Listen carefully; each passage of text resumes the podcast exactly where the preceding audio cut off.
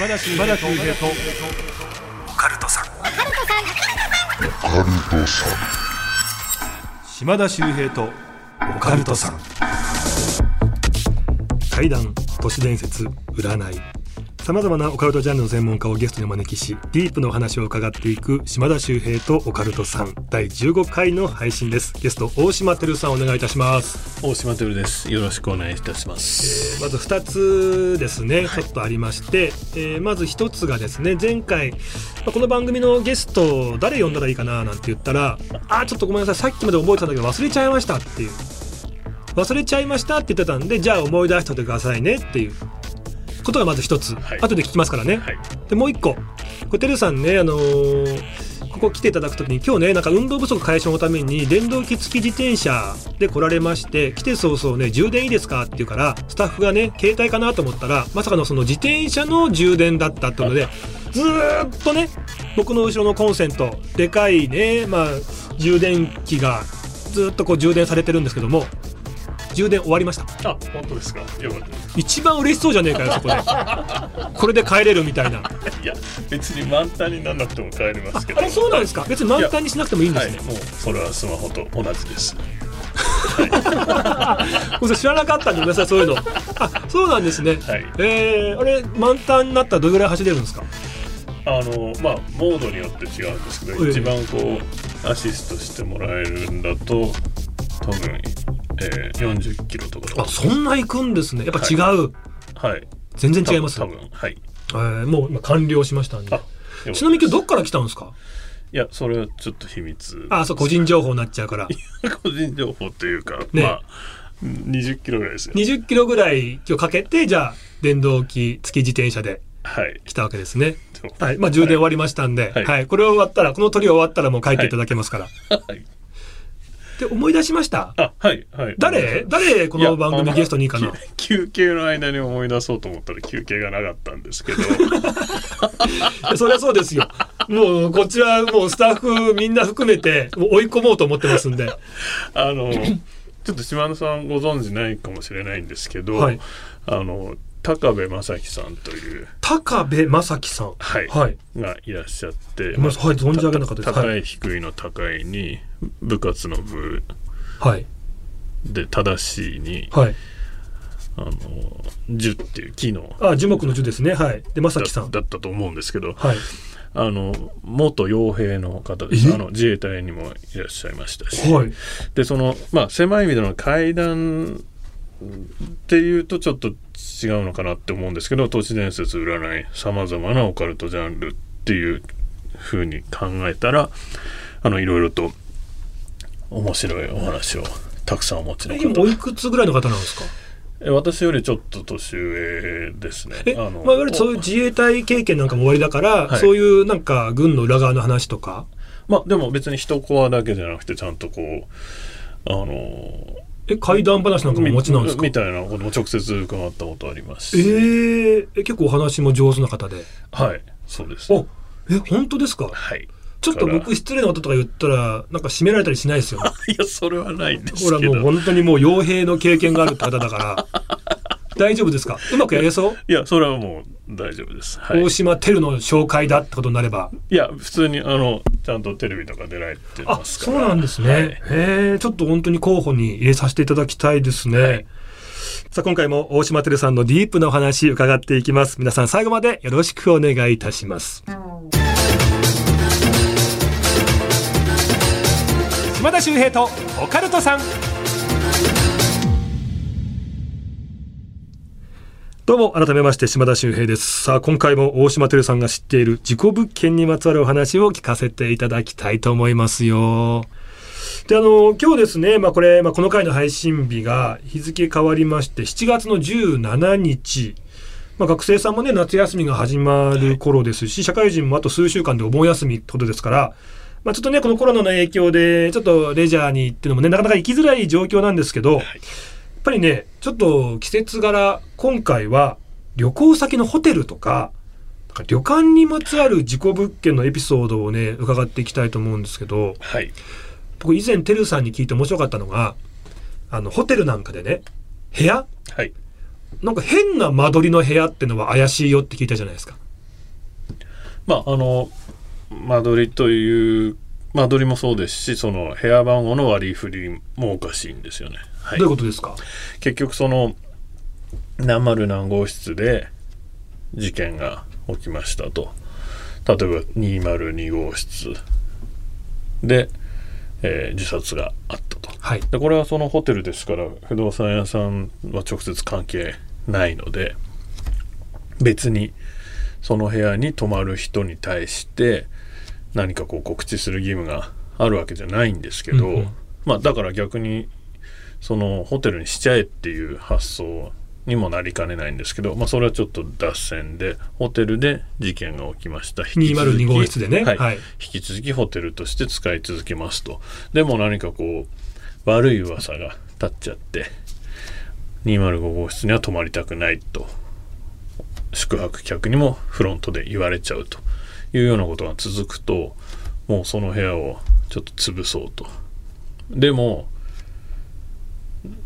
単に封鎖しただけだと、まあもったいないと、うんうんうん。でそこをその会議室にしたりとかそういう例もあるんですけあどーそこであのもう中を壁も取っ払っちゃって、はい。もうワンフロアにしちゃうってことですよとね。かいろいろあるんですけど、まあ、いあのそんな中で一つあるのが例えば隣の201あるいは反対側の隣の203とくっつけちゃってで、えー例えばその203とくっつけるとですね201の隣がもう203になって、はいはいはい202が消えるとだからなんで202ないんだろうとかね。そうなんですだから、まあ、間取りも変ですけど変というかだからその中にさ二つ例えばトイレが2個あるとかね、はい、うっていうそうねまあ、そういうことですね。202という部屋をなくしてしまう。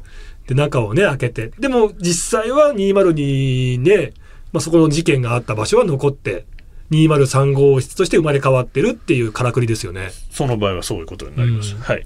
まあ、ただ、あの、貸し会議室とか、あるいはホテル側のその従業員とかとこう話し合うような会議室になってたりとかいうパターンもありましたね。他は何かありますか？その旅館とかホテルにまつわる事故物件のエピソード。まあ、あの、ホテル自体がそもそもその告知義務がないわけですよね。そのホテルを丸ごと売ったりするんであれば別ですけど、泊まる人に対して言わなきゃいけないっていうルールがもともとないわけです。ふあの不動産屋さん関係ないですから。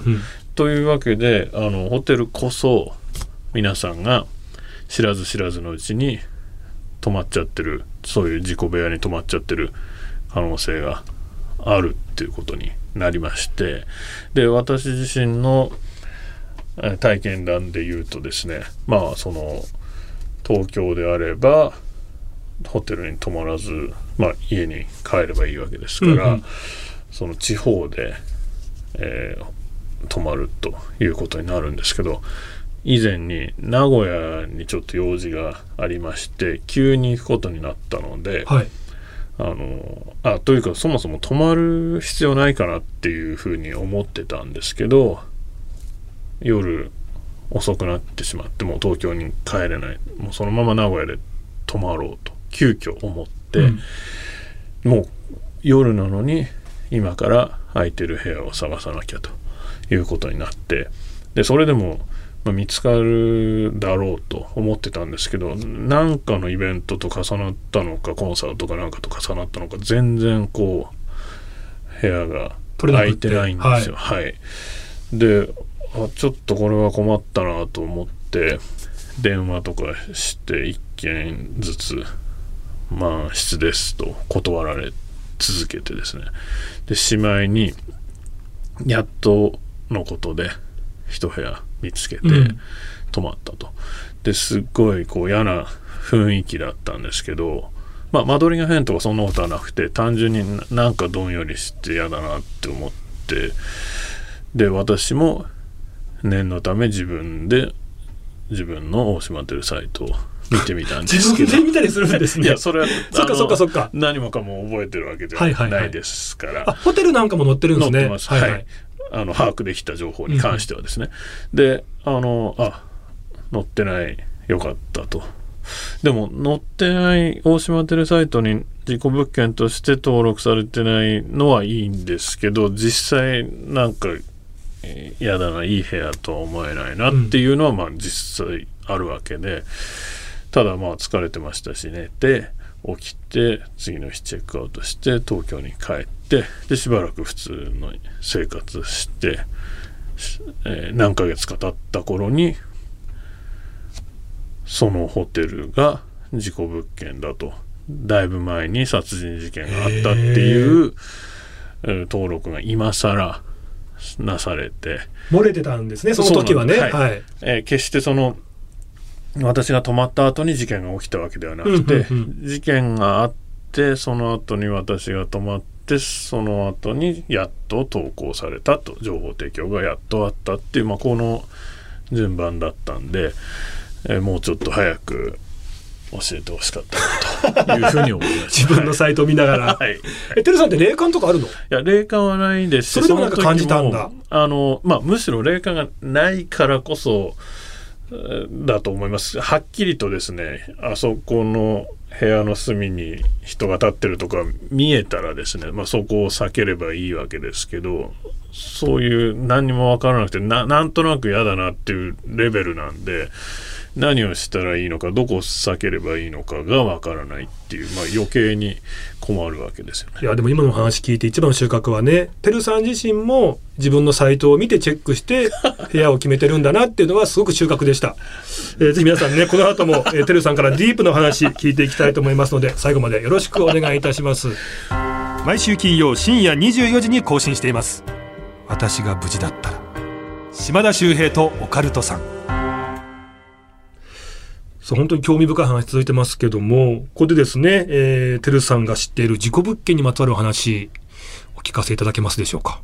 はい、えーちょっと間違えてしまいまして今お話ししたのはここでお話し お話だったんですけれども。あの、はい、さっき なんですいません。ななんなの？ななんなんですかあなた本当に。そういえばまだ証明がまあまあこの番組ねその一応本編というかあこの人ちょっとギア入れたなっていう瞬間に暗くなるっていう演出は、まあ、僕らだけの方でやってますけども。明るいな話してんだけどな明るいなって思ってたってこと？はい。えすいません。じゃあもうさっき話しちゃったからもう話はないってことで。ないんですけどちょっと補足だけ少しありまして。あはいはいはい。ちょっと本当補足ですけど、えあのホテル側の名誉のために一言付け加えておくとですね結局まあこれもまた私なりの、まあ、強引な合理的な解釈かもしれませんけど、えうん普段はその訳ありの部屋は貸さないんですよ。はいはいはいでよっぽど他の部屋が埋まってしまったもう満室に近くなってしまった。そういう時に私のようなもうどこでもいいんで止めてくれっていう人が現れたら、まあ布団部屋じゃないですけどいやもうしょうがない。じゃああの部屋を使ってもらおうっていうことでその部屋が訳ありの曰く付きの部屋がちょうど私が泊まる羽目になっちゃったっていうふうに考えるとそうですね、うん。まあ、納得できるかなと。あの旅行会社のねガイドさんの方に聞いたんですけど、あのやっぱり旅行会社でねやっぱりいろんな全国を回るとでやっぱりねそうなってくると情報も入ってくるんでこのホテルの何号室良くないよねっていうなんか情報も溜まってくるらしいんですよ。でただねやっぱりこう行楽シーズンなんかでお客さんもたくさんいらっしゃる。で部屋が全部埋まっちゃったりした時にそこの部屋泊まらざるを得なくなることがあってそういう時にお客さんに行かせるわけいかないから旅行会社の方が泊まるってことがあってああ当たっちゃったとかやっぱそういうふうに混んでる時普段は出してないんだけど泊まらざるを得ない状況がっていうのはあるみたいですね。そうですねはい、うんまあまあそうかだからホテル側も分かっていてね。うん。だからそう考えるとまあ辻褄が合うというかそのなんていうんですか泣きっ面に蜂みたいな不運が重なったんじゃなくてむしろまあほぼ満室の時だからこそ、えーそういう曰く付きの部屋にぶち当たってしまうっていうのはここれはもうその偶然ではなくて途中から必然だというような話かなと。あれよく昔からね、はいあの階段なんかで言うのが、はいホテルに入りますと。でなんかこう絵が飾ってあって 裏返すとお札が貼ってあったとかあ,、あはいんなんないですよねさすがに。そうですね。一応見てみますけど。見るんですかいやてるさん。み 見ますけどあの一回もないですし、うん。あの綺麗なところとめっちゃ埃が溜まってる絵とその2通りしか見たことないですね。うんそうですね普通の話ですね いや誇りすげえなーっていうところとあ裏側もちゃんと掃除してるんだ、ね綺麗だなっていういやもう見えないところは全然掃除しないんだなっていうところはありますね。はい。普通のね そうそうホテルのね部屋批判というかそうサービスの行き届いたかどうかっていうことをチェックしましたよって話でしたね。はい。なんかそう全部さいい本当にイケボじゃないですかてるさんって。で同じトーンで話すからさ分かんないんだよね。はい。はい。すいません。ちなみにてるさん、はい最近はどこか取材なんか行かれたりしたんですか？まああのこのコロナ禍もありますしもともと個人サイトではないのであの手分けしておのおのの担当え担当とかあるの？私は実は神奈川担当なんで神県奈ごとに分かれてるのあれいやって。県ごとではないんですえけど何人ぐらいごめんなさいいるんですか？いやもうだ私も把握できてないぐらいあので密にやり取りしてる人もいればごくたまにしかあのやり取りしない人もいますし全然その手薄なエリアももちろんありますし。え逆に手薄なエリアどこなんですか？ああどこ四国とか手薄ですね。あの、はい会ったこともないんだけど、はい情報提供だけっていう方ももちろんいるわけですよね。いやむしろそういう方が多いです。それ合わせたらもう100人、200人とかって感じなんですか？どうなんですかね？あのー何人いるかわかんないですね。え、密な人たちっていうのは、もうなん、なんか、そういう称号とかあるんですか？テルの名前をこう挙げるみたいな。いやまあもちろん最最悪その責任はどうせ私が取らされますからそれはそのあの切るようなことはしませんしその大島テルの活動の一環でやってるっていうことはそれはみんな名乗るようにはなってます。えー、え、それはどういうとこから花ひ人が広がってくるんですか？まあ、テルさんの活動にこう共共感をね、して、はい、あそうですね。協力したいですっあていう。のはい。あのこのポッドキャストをお聞きになってる皆さんからも、まあ、新たな協力者が現れてくれたらいいなと思ってますしあちこちでやっぱりこう発信してますからそれに応えてくださる方ってやっぱり現れますね。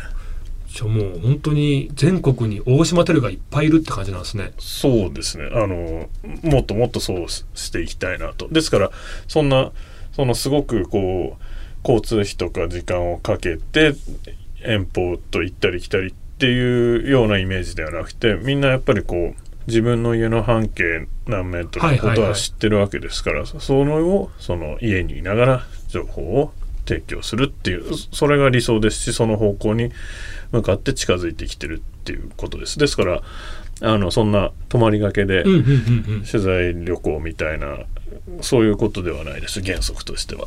ただそんな中はね、この大島テル本人がですね、神奈川担当っていうのが面白いんですけど、なんで東京じゃないの？あ東京はいますんで別の担当がまあ一人で東京全部じゃないですけどなんで神奈川担当になったんですか？いやそれは本当にあのなんでかわかんないんだけど神奈川県神奈川はやっぱりその変な事件事故が多いんですよ。え、そうなんですあか。のこうネタ的に強めな事故物件大体みんな神奈川なんですよ。そういうこともあって、えー私がこう担当するようになったはあ。特に印象的なのありました？いやもう人口が多いから事件事故が多いっていう意味で言えば東京や大阪あるいは名古屋とか。イメージですよね、福岡とかね。なあと札幌とかになっていいはずなのに大体あのえあの神奈川なんですよね。それこそ例えばそのザマのアパートも。そうですそうね。ですし。はい、はい。まあちょっと思っちゃいました。はい、あの相模原の 施設での大量殺人事件も私自身もその相模原と座間をこう取り違えてしまうぐらいまああの神奈川って横浜だけじゃないんだなっていうことです。川崎もあれば、もうあちこちでいろいろなことがありましたね。実際のじゃあザマのアパートにも足運んだわけですよね。はもちろんそうですね。はい。うんえ、事件間もない頃ですか？いやそうです。もちろんあのレリポーターさんとか大勢テレビで見てるような有名なレポーターさんとか現地で見ましたね。えじゃあごめんなさい。もし神奈川で今後そういった事件がありましたって時に中継なんかあったら あれ？後ろに大島てる映り込んでるぞってことあるわけ？まああのお互いこう工夫してるんでそれは映り込まないと思いますけどあのまあ逆にそのアピールすれば映れるかもしれない。なんでアピールするんですか？こういやいやいやいやもうもうもうもうもういい大人なんだからさ。だからそれねはしないです当たり前ですよ。昔のズームインじゃないんだからさ。そうですね。あそこでこう映ってなんぼじゃないですよそれさ本当やめてねそういうのね。やりませんよ。やらないよね。わかんないのよ。なんか全部そのトーンで言うから俺本気で言ってんのかどうなのかっていうのが。ダメよ。はい。ね。あなたはこうね、情報をみんなが知る権利がある、ね、それをやるためにこう活動してるっていうね、その信念があるわけですからね、はい。ね。本当にお願いしますね。はい。そうします。はいはい。日本放送のオカルト情報9階だけね男性トイレと女性トイレ位置が逆なんです。島田秀平とオカルトさん。だか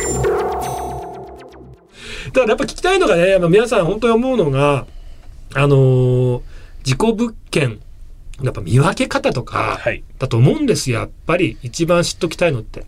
ちょっと本当その辺はね最後しっかり聞いていきたいんですけども。はい。やっぱりあのーもうこれは何度もお話ししてることなんですけどその一部分だけ不自然にリフォームされてる物件というのがたくさんありましてこれはその3段階あるんです。3段階っていうのはそのまず集合住宅外から見て例えば101号室はボロい102号室もボロい。でも103号室だけすごく綺麗でまた10まあ4は飛ばしてとか105そういうのはまたボロいっていう。なんであの部屋だけピカピカになってるんだろうと。特にその人がもう入ってしまうとドアぐらいしか外からわからないんですけど、そのドアが綺麗になってると。いうようなパターンだとその鉄筋コンクリートのマンションのその一室で火事があって、はいはい全部もう中をね丸々こう綺麗にしてるからってそういうことになるわけでありますよみたね。いなパターンですとかあと孤独死の場合もその匂いの関係でフローリング天井壁紙全部取り替えてると。で島田さんも以前実際現地に行かれたと思うんですけどそういう物件だともうなんか全部このスタジオのように防音をしっかりしてるような音大生向けのあありましたね。物件にしてるのがありましたよね。あれはまあ他の部屋の内見っていうのがこうしづらいので比較はする機会あまりないと思うんですけど他の部屋を見る機会があるとびっくりしますね他の部屋は普通の。まあなんならちょっとボロい感じなんで一部屋だけ綺麗になってると。あとあのー俺以前ねてるさんがお話ししててなんか納得したのがなぜかその飛び降りが多いマンションがあるんだっていう。はいでそういう場合ね僕ら怪談師なんかはそこが例だとかねいろいろ言いがちなんだけどいやそれも理由があってあの大体皆さん、まあ、身投げをする時っていうのは自分の近所とかっていうわけじゃないと。なんかこう電車なんかに乗ってふらっとなってる時にやっぱりそういうふうに思ってしまってめぼしい場所を探してる。はいで大体そういうふうな身投げが多いマンションっていうのは電車とか駅からパッと見た時にそこだけ明らかにポツンってこう高く立ってるようなはい。マンション、そういうところっていうのがああそこだったらってことでみんな集まってきやすいからって話されてましたよね。そうですね。でそこでそのオートロックとかもないとか他の条件が重なって、まあ、やっと実行できちゃうっていうことですね。本当にその話聞いた時にそれって多分霊道があってとかねそこの霊がその人を呼び寄せてとかっていう話が一本できちゃうんだけどそっちの目線に考えてみるとあだからそういうことなだけで立て続けにねそういうことがあるんだなっていうのがでも説明できちゃうところもなんかあるなって思いましたね。はい、であの先ほどその3段階あると申し上げましたけどまあ1段階目としてそういうその合室単位の一部分だけリフォームと。今度はその何丸何号室の中でキッチンがあるトイレがあるベッドルームがあるっていうそういう、まあ、何部屋かある、まあ、1K だとしてもですねトイレとかバスルームとかあるわけですからそれで、えー、一部分だけ例えばクローゼットだけ新品になってるとか、うんうんうんうん、トイレだけ綺麗になってるとかお風呂だけ綺麗になってるとかそういうパターンがあってそれはまあその綺麗になってる場所で、はい、場所で何かが。あって汚れてしまってまあそこだけ全部取っ替えたと。だけれども別に関係のない部分まで取り替える必要がないお金ももったいないしと必要最低限そこだけ取り替えた結果、えー、なんか妙に比較する違和感がある。それだけ新しいみたいな、まあ、もちろんねトイレとか水回りってね、はい、なんかやっぱ綺麗になって最新のもの入れた方がいいからそういう意味でやってる場所もたくさんあるんでしょうけども、はい、中にはそういうのもあるかもしれないってことですよね。お風呂だけピカピカだっていうようなことありますね、うん。はい、であの最後の3段階目としてはもっと細かい話で例えばその和室で4畳半の部屋である1枚1畳分の畳だけがなんか綺麗ああそれはもうなんかね 全部変えてほしいよね。そうなんですよ。1枚だけ綺麗ってもうちょっと嫌だよね。ですからまあその一部分だけ。どんだけ予算ケチってんだよって思っちゃうそうなんですよ。ですから全部変えたっていいじゃないかって思いますけど、うん、それはそのやっぱり限度があって畳を4畳半分全部変えるんだったらじゃあお風呂も台所も全部変えてくれ、うん、あるいは隣の部屋も全部変えてくれっていうこう再現なくなっていくわけですからあの段階としてその合室単位そしてその間単位そして最後にその部屋の中での、えー、本当にこうフローリングとかでもあるんですよ。その不自然に一部分だけ。あの道路の舗装工事のような感じであの畳と違って職人さんがこう好きに 切ってそこだけ変えられちゃうわけですよね和室じゃないんで。というようなまあその段階を追ってどんどんこう小さくここだけ変えるっていう、まあ、不自然だし違和感ありますよね。ちょっと皆さん今ね3段階教えていただきましたのでその辺なんかもちょっとね注目していただきたいと思います。ちょっとてるさんもうね、いよいよ最終回の、もうね、お別れの時間なんですけど、最後一個だけ俺どうしても聞きたかったやつ聞いてもいいですか？はい。そんなてるさんは、どんな家に住んでるんですか？いや、私は実家です。実家なんだ あ、賃貸じゃないんだもう代々同じところに。代々の？あ、じゃあもう絶対安心だ。まあ、あのー、近所のことは一応全部知ってるつもりです。あ、持ち家で代々続く、はい、もう土地の実家に住んでるんですね。はい。わかりました。それ一番聞きたかったんで。はい。なるほど。はい。安心いたしました。さあ、お別れのお時間でございますけども、てるさんどうですか、えー、3週3回にわたって来ていただきましたけども。はい、そうですね。いや、あの、濃密でした、ね、本当に。はい。えー、じゃあ、振り返って一言で言うと、今日どうでしたか？やあのまたご一緒できて本当に嬉しかったです。はい。じゃあねあの最後にね、はい、あのほら前回のラジオの時にさ全然出てこなかったけども、はい、僕にね会いたかったわけですよね同級生島田に、はい、じゃあ最後に僕に聞きたいこと、はい、はい、何でも聞いてください。答えますんで。せっかく今日お会いできましたんで今日何でも答えますよ。NG なし。えっとはい。いやあの奥さんの話面白かったなと思って。何の話？